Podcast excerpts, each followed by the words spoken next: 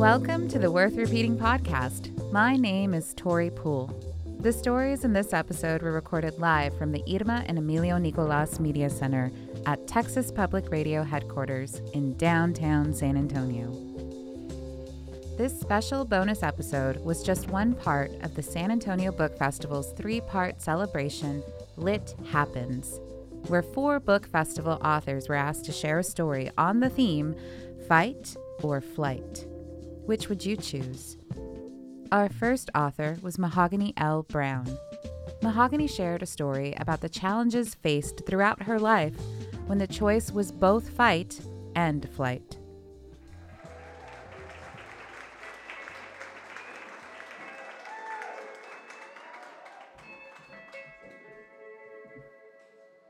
Hi, good evening.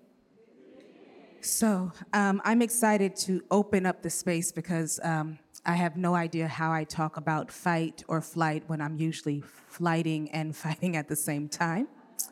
I moved to New York City in an effort to flight my family, who taught me to fight everyone, including myself. And so, as a lover of poetry and stories, I used to steal books from the library, no judgment. I stole Harlequin romance books from the supermarket. You know, you find stories where you can. It was always my way of, of finding a space where I didn't have to fight. The stories, the poems, the books, the library. Um, I even joined um, a debate team and an oratorical competition to not fight, like further not fight. Um, and in turn, it actually taught me to stand up for myself.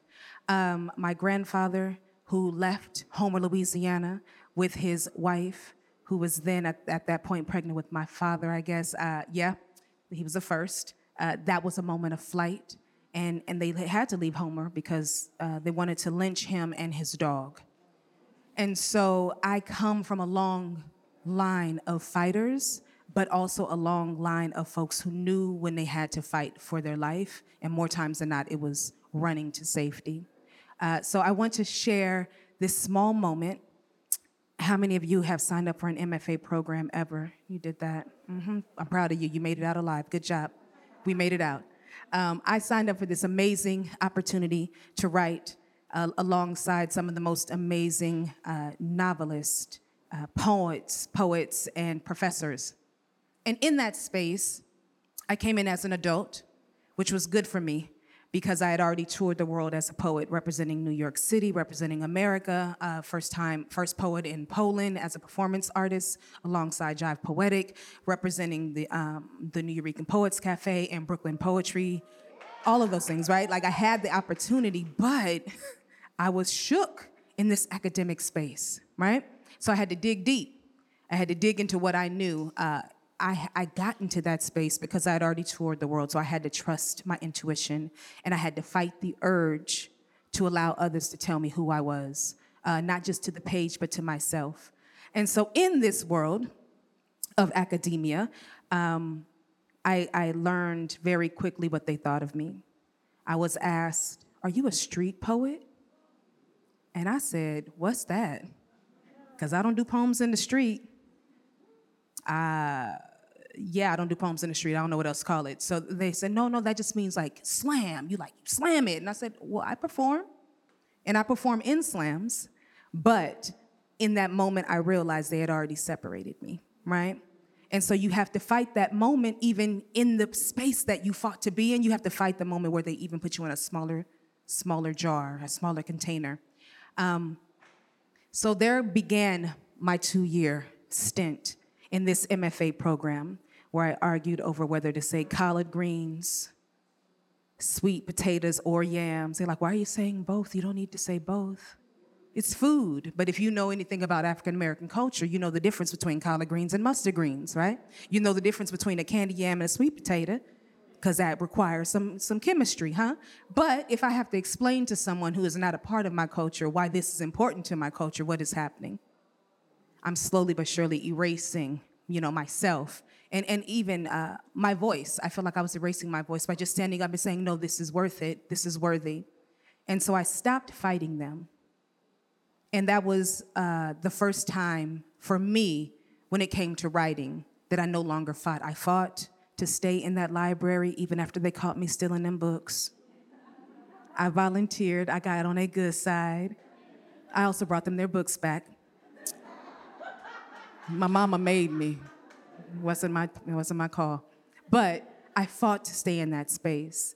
And then coming to New York City from Oakland, leaving this, uh, this world uh, that I knew um, where we were fighting with our hands and our words, and moving to, to, to New York from Oakland and not having to do that same kind of physical fight, but having to fight with my mouth, having to fight with my words, having to say when I speak uh, like someone who comes from Oakland, California, and I say hella, that can be in a poem too. So fighting for my language, fighting for dialogue and, and a vernacular that was very familiar and important and a part of my growing up, um, I found myself crawling back into these containers, these small containers that they said that um, I could only fit in. And shout out to my daughter, who is the number one fighter. She's my first and only, uh, my favorite song. Um, I fought her at one point um, because she was like, I called her little alien baby. She was kicking my, my stomach out, and I was like, this is a lot. And if you've seen the uh, TV show V, you already know where I'm going. So I already fought her to keep her, right? And in raising her, she was the one thing that never changed. That was my horizon. That was my goal line. If I can make her proud, everything else was worth it. That meant if I left someone who didn't love me right, it was worth it. If I fought to stay in a relationship because I knew that it was it was necessary, then that would be worth it too. But I never ever kept her out of my sight, um, and so she's my reason for fighting um, every day, and she's the reason I stayed in that MFA program even after I had an amazing time with. I'm scared to say this on live stream because they're probably watching. I had a stalker.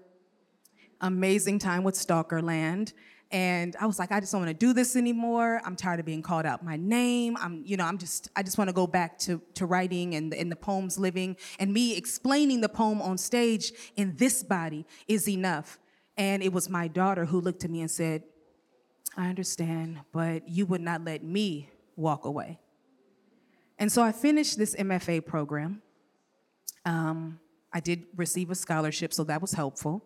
Um, and after I, I, I crossed the stage with honors, um, I then was asked to come back as the BLM director on campus, which I thought was pretty funny, being that they was trying to shut my ass up the whole time. That said, I goes back, I does the work, I does the thing, and there my daughter is still. And she's like, you taught me how to do this and now she's going to protest and she's speaking up. She's a singer. She's writing protest songs. She's making Nina Simone proud. She's making me proud.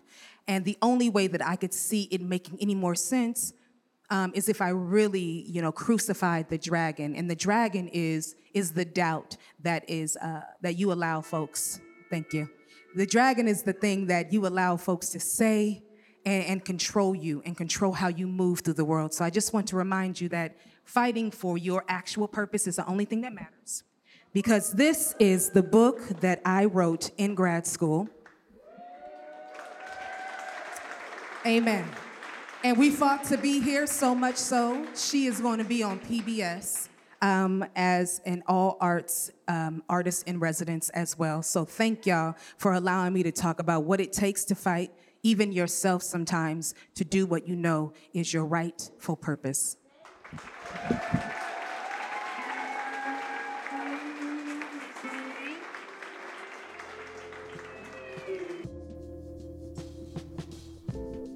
Worth repeating the book? That's right. Trinity University Press and Texas Public Radio are proud to present Worth Repeating San Antonio Stories, featuring 40 true tales straight from the Worth Repeating archives. Books are on sale now. Pick up your copy at the next live event, September 12th. Your purchases help fund programs like these. Our next author is Rebecca Makkai. Rebecca shares a story about the thrill of a home invasion following a mishap with a canoe.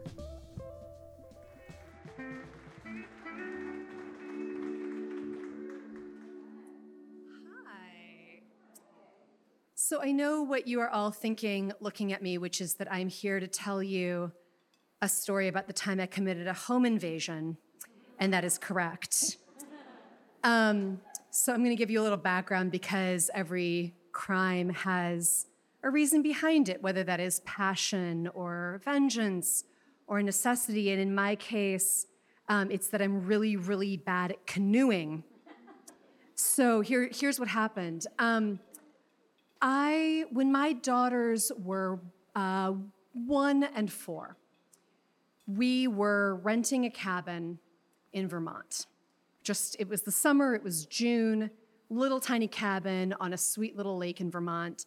I'm really bad at um, estimating the size of things, like I'm not good at Tupperware, for instance. Um, so I'll just tell you like 40 houses around this lake, but kind of spread out, that size. And um, I'm gonna take my four year old daughter out in the canoe.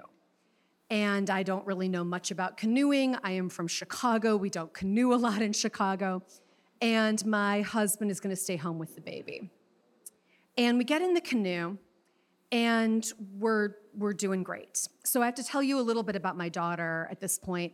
Um, her name is Lydia. She was four years old. She weighed about 25 pounds at this point in time. She was tiny. I swear I was feeding her. Um, she was born two weeks late, six pounds. She is just a tiny person. And so I'm in the back of the canoe. Oh, the other thing you need to know, she just a, a quirky little kid. Like she was obsessed that summer with Little House books, like Laura Ingalls Wilder, not the actual ones. There were these picture books that had less carnage and, and more knitting. Um, but so I was in the back of the canoe and she's on the front seat. And this is not a good idea, by the way. I'm going to explain the physics of this in a minute. Very bad thinking on my part. Um, imagine a canoe in a cartoon with like Wiley Coyote in one end and an anvil in the other, with Wiley Coyote just sticking up out of the water. That's basically what was happening, gravity wise. Um, and so we we get to this this lake is shaped kind of like a fish where it sort of forks at the far end like a fishtail right? And we get up pretty far away from the house where we're staying which is kind of like mm, seven o'clock on the lake. We're up at like midnight on the lake. And the wind picks up really really strong. Not a huge storm just really strong. What i know now is I should have gotten down in the middle of the canoe on my knees. That would have been good. I did not know this. I also should have probably had my phone with me. Didn't have that. Good idea to take a whistle, things like that. Didn't have any of these things. Um, I just had a child. We had our life preservers.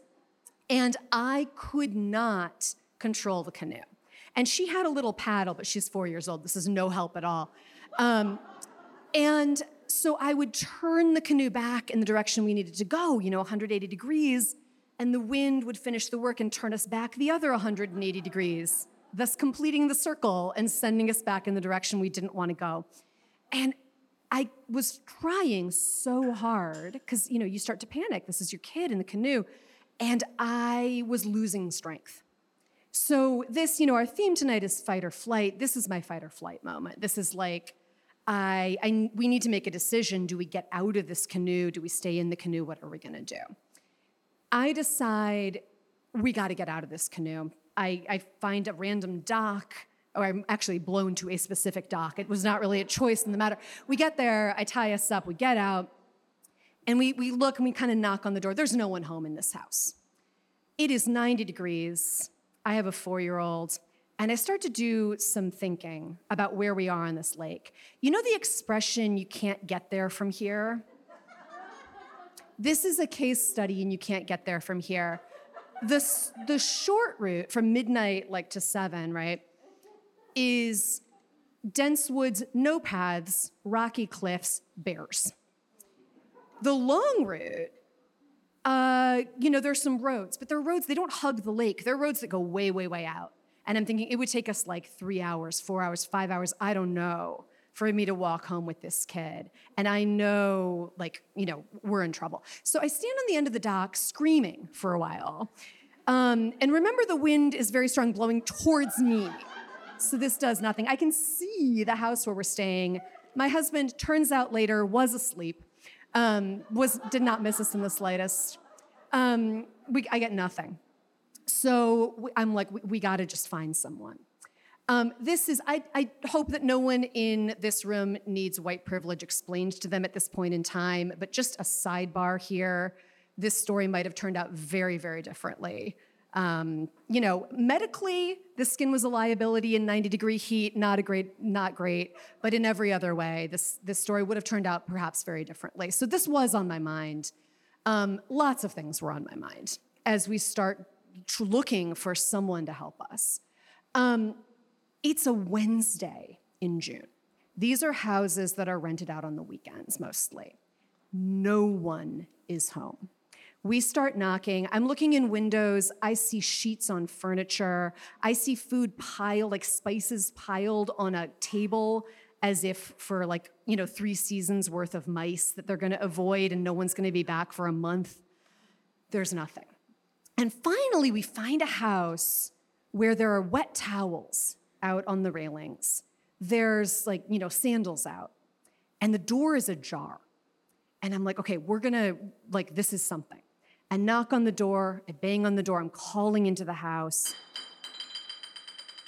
There was, yeah, that's the vibe, that's the basic vibe.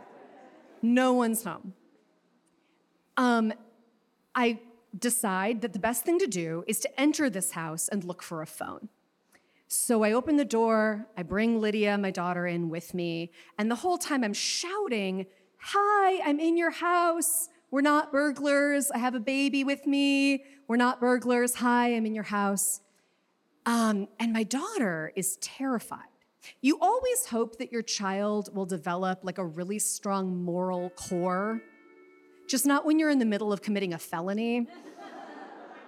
So, to make a long story short, there was no one home, there was no phone. It takes us a long time. Obviously, spoiler, I'm here, we made it back. We followed a dog. Uh, my daughter was terrified of dogs. She kept climbing me like a tree. We followed a dog to its owner who was chopping wood with an axe. We get him. We get the phone. We get home. Um, my daughter, the whole time I told you she was obsessed with Little House, the whole time she keeps going, Surely we will get home someday.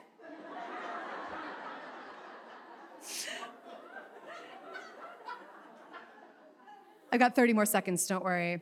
We get home, my husband picks us up, and just to prove that I'm, I'm not nuts, that there was no way to get there, I look us up on a map where we'd been. And this is really weird. This, seg- this tiny corner of the lake on the map, it's an unincorporated town, it's labeled as Satan's Kingdom. I look, there's no reason for this. No one on the internet knows why. It's one of these like mysteries. Everyone's like, weird town named Satan's Kingdom. No one knows why. But I start thinking about it later and I'm like, it was really hot. And we did have to like cross water to get there. And there was a dog, one headed dog, who showed us the way. But still, maybe this is where we were. Um, anyway, my daughter's 15 now. Um, she, I'm really glad to say, she's, she's still a tiny person. She knows how to break rules. And uh, I don't know if that's what did it, but she knows how to break, she knows how to enter, she knows how to smash things up, and I'm very proud of her. And that's my story.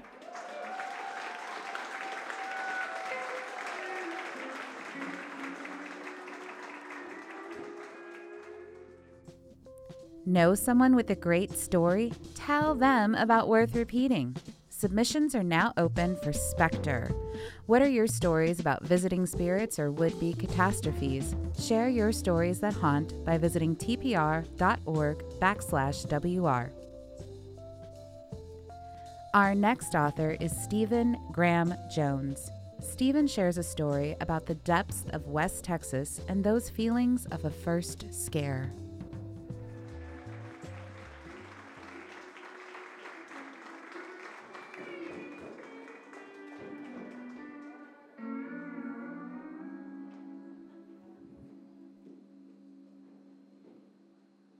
Product placement. Man, I've always dreamed of being on stage with a ace steel guitar player, but I always imagined I'd have a nudie suit on, you know? But, um, but in this heat, I'd, I think a halter top would be better, you know? Um, most of my stories that I usually tell out loud end with, and that's why I don't remember February and March of 1997, or that's why I can't go into Walmart anymore, that kind of stuff. But um, I think this I think this one might be more like how I became a horror writer. So it's 1976, 1977. I'm not sure which one. So I'm either four or five years old. I'm living in Big Spring, Texas, which is 20 miles 20 miles east of where I grew up in Stanton. And my mom had just married a guy who was working at um, I want to say it was Jeans West, but I really don't know. I remember it was a jeans store, a whole lot of denim. I'd go up there and hide in the racks, and and um, he had a Rod Stewart fixation, um, which is to say, he like I, I, like like I like Waylon Jennings. I like Bob Seger, but I don't think I'm Waylon. I don't think I'm Bob Seger. Um, he had a really strong inclination that he was Rod Stewart. So he he had grown his hair out and he had black hair and I think he tried to make it go blonde. It ended up orange. And um and but he had to look down, you know, the shirts down to his belly button, all that stuff. And and he had a, a silver Trans Am with T tops on it. And on Sundays when the jeans store was closed, he would take that Trans Am out to the interstate on 20 between um, Big Spring and Stanton it's about 20 miles. And and I would go with him. He'd take me with him to get me out of the house. I don't know what for. And I would stand in the passenger seat because I was, you know, four years old. And he would hand me his tall silver beer and I would hold it. And and he would just he would peg that big 455 and we would just fly back and forth big spring to stanton like a yo-yo and it, it just feels like you're flying when and those like those cars will do 160 170 i think they peg probably 130 140 but they'll, they'll go and go and um, so we're doing that one day, and he takes an exit over towards over by Big Spring, and those of you out here who know Big Spring will know this. And I think that where he was taking me, I would find this out in high school when I started hanging out in Big Spring on my own. I think he was taking me to Thrill Hill. You remember Thrill Hill? Yeah, Thrill. It's it's it's where you go on late on a Friday night. It's you know West Texas is super flat, so any little rise is kind of neat. This is probably like five feet of elevation, and um and if you go if you go fast enough, you can kind of you don't know, I don't know if you actually leave the ground, but you feel like you come out of your seat a little bit, you know. And I think that's what he was probably doing because we all did it in high school. And and he, but I think at the end of that road there must be a big caliche pit, and I don't think y'all got caliche pits down here. Do y'all know caliche pits? Okay, the caliche pit it's a it's a big chalky hole like a quarry. I guess you'd call it a quarry, but we don't call it a quarry. It's a caliche pit, and Caliche is good because you can put on a road bed. It won't turn into mud. It will get slick, but it won't it won't mire you down. It's good for pump roads and stuff. And so he took me to this one. This was a big one too. Like you know, caliche pits out in West Texas, they always become like um, make-do landfills. Everybody goes there to throw their batteries, their Christmas trees, just anything they don't want. Pie melons. They're always full of pie melons and coyotes. And and he so he takes me there to the very like the the high lip of it and he holds my hand, his hand on my shoulder, and we step right up to the edge of it, and it's like a 60 foot drop straight down. And and you get, I get that feeling. I remember that feeling very distinctly, you know, of of what's going to happen. Am I going to fall? And um, and he let me feel that, and then he said, and then he passes me his big tall silver beer, and I hold it with both hands, and and he puts his right foot right out there on the edge of the the lip, and rotates on it, and just drops, and um, he's gone, and I'm standing there for probably, I don't know, eight, ten minutes, holding that silver beer and just crying, you know, because I don't know what to do. I can't drive a Trans Am. Um, and, and, um, and then, you know, soon enough, um, a tap comes on my shoulder and I turn around all crying, holding that beer, and it's him. It turns out that people who lived around there knew at that specific pot spot on that caliche pit cliff if you drop off at the right place, there's a little ledge you can grab onto with both hands and kind of walk over and then find a slope and climb up and play jokes on people. And um and and so that was the big joke. That was the big joke to play on four-year-old me. And um yeah. and uh, um, it's been 46, 47 years since then.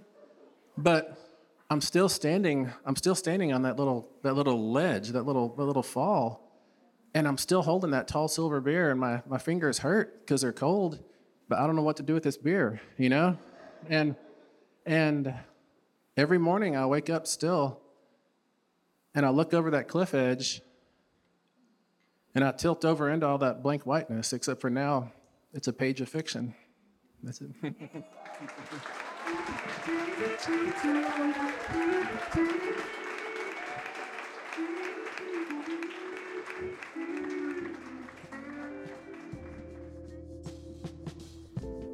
Ready to attend a live event? Worth Repeating is back September 12th, and the theme is bail. Bailing town or bailing out, these stories take you on wild rides and daring escapes. Link to tickets when you visit tpr.org backslash WR. Our last author is Priscilla Olivares. Priscilla shares a story about finding the fight when it comes to her children.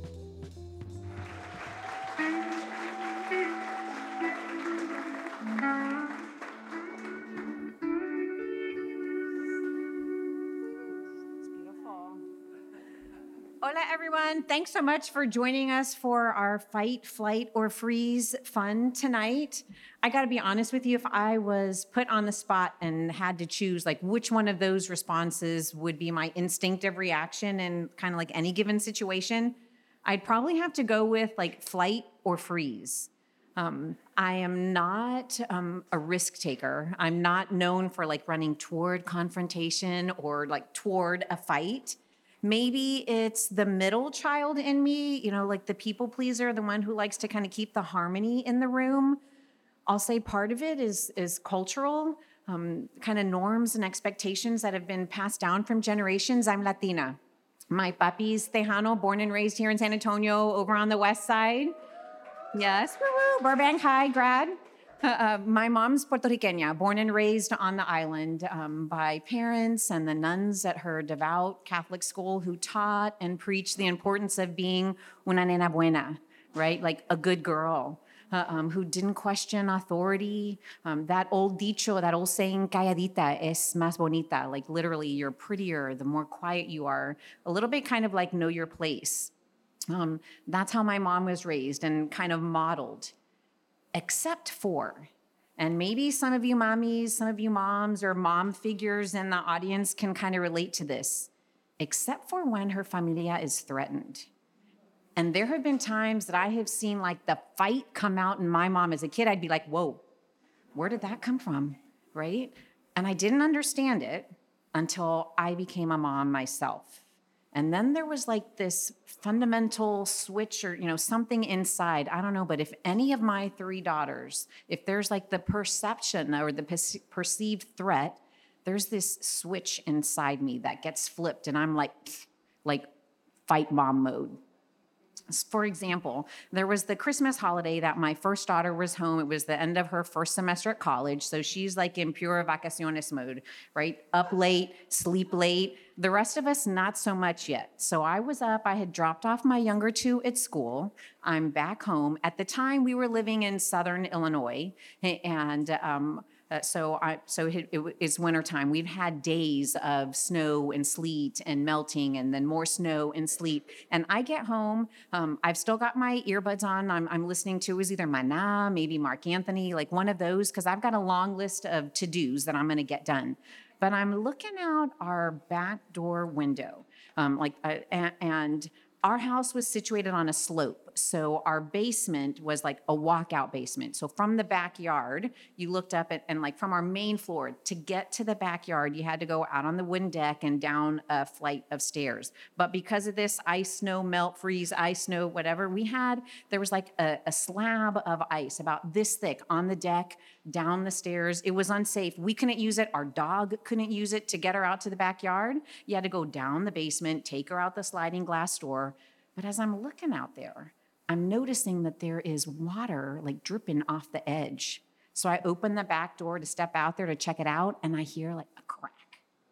And then I get the brilliant idea if I get out here and I break up this slab of ice, it's gonna melt a lot easier. We can use the back deck. I'll tackle the stairs. So I go back inside, zip up, got my hood on. I still have my Maná playing. I get out there. Next thing I know, I'm like stomping, stomping, stomping, breaking this stuff up. I'm kicking pieces of like huge pieces of ice off to the concrete slab below. And then I realize my dog, our dog is inside and she's going ballistic because she wants to get in on the fun outside. So I open the door, let her out you know, get back to work real quickly. Like the, the back deck is done, the stairs are done. I'm almost done clearing and breaking up the ice on the concrete when I notice that our dog is like angry, barking, growling at something at the fence behind me. So I whip around and there is a stranger. And this dude is way over six feet because I can clearly see from like here up. And he's like angry, glaring at me over our fence. So I whip out my AirPods and this dude's like, What are you doing there? And I don't know where this came from, but I'm like, I live here. What the hell are you doing there? And then he replies with, Ma'am, I'm with the O'Fallon Township Police Department. Ooh, activate good girl mode, right? I'm whipping off, I'm like whipping off my hood and swinging my perky little ponytail as I smile. And I'm like, oh, hello, officer. How can I help you? Until he says, Ma'am, we got a report of an intruder at this address. Is there someone inside the house with you? And I know who's inside that house my child. I know who better not be inside that house a freaking intruder, right? So in a flash, it's like woof, flight mom mode activated. I am up those newly cleared stairs across that newly cleared deck, racing inside the house. And I vaguely remember this cop saying, Ma'am, you need to open the front door. I don't care. My kid is potentially in danger. I got to save her. So I'm running through the house. I'm screaming her name. There's nothing on the, n- nothing on the front on the first floor. I see like there's some kind of commotion at the front door, so I race to the front and I open it.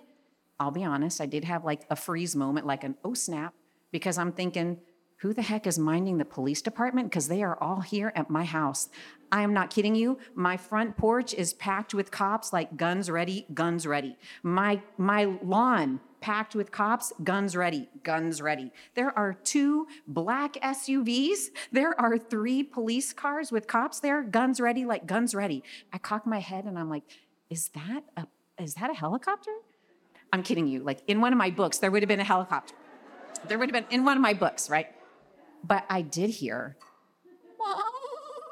and I look up, and my oldest is crouched down, death grip on the, on the banisters, tears streaking, her eyes bulging with fear. So I'm racing up there and I'm hugging her. And here's where perspective comes into play, or in author speak, point of view, and why I tell my writing students when you're working on a scene, the point of view character, you want to pick the one whose perspective is going to really grab the reader, who's going to do what you want that scene to do. Because from my perspective, I was getting stuff done around the house. From my child's perspective, she heard someone come in. She yelled down the stairs, Mom, I'm jamming to Maná. I can't hear her, right? I go outside. She hears the dog barking, barking, barking. She comes downstairs and she sees a hooded figure on the back porch. So she races back upstairs, calls 911, and they tell her, barricade yourself in your room. Me, stompy, stompy on the stairs, I'm almost at stompy, stompy, breaking up that ice. I didn't realize it was so loud, but the 911 operator is like, there's got to be more than one. It sounds like they're moving furniture. When the dog is barking, so I let her out so she won't wake up my child, so she won't wake up my child. And now the dog is quiet to my nine, to my daughter and the 911 operator. They did something to the dog. Yes. So, perspective. To this day, she does not know why, when she had her fight, flight, or freeze moment, why did she flee upstairs and not out the front door to the neighbor's house, right? But from my perspective, this middle child, people pleaser, risk averse person, when my child seemed to be in danger, I was immediately in hashtag fight mom mode.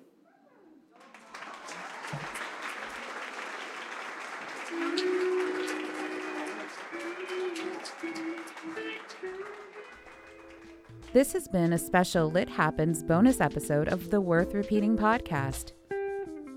Lit Happens was made possible by the San Antonio Book Festival, the 8020 Foundation, Art Everywhere Project, Nowhere Bookshop, and Texas Public Radio. Be on the lookout for our next San Antonio Book Festival partnership featuring Luis Alberto Urrea. For this and more info, visit sabookfestival.org. Worth Repeating is a production of Texas Public Radio. I'm Tori Poole. Thanks so much for listening.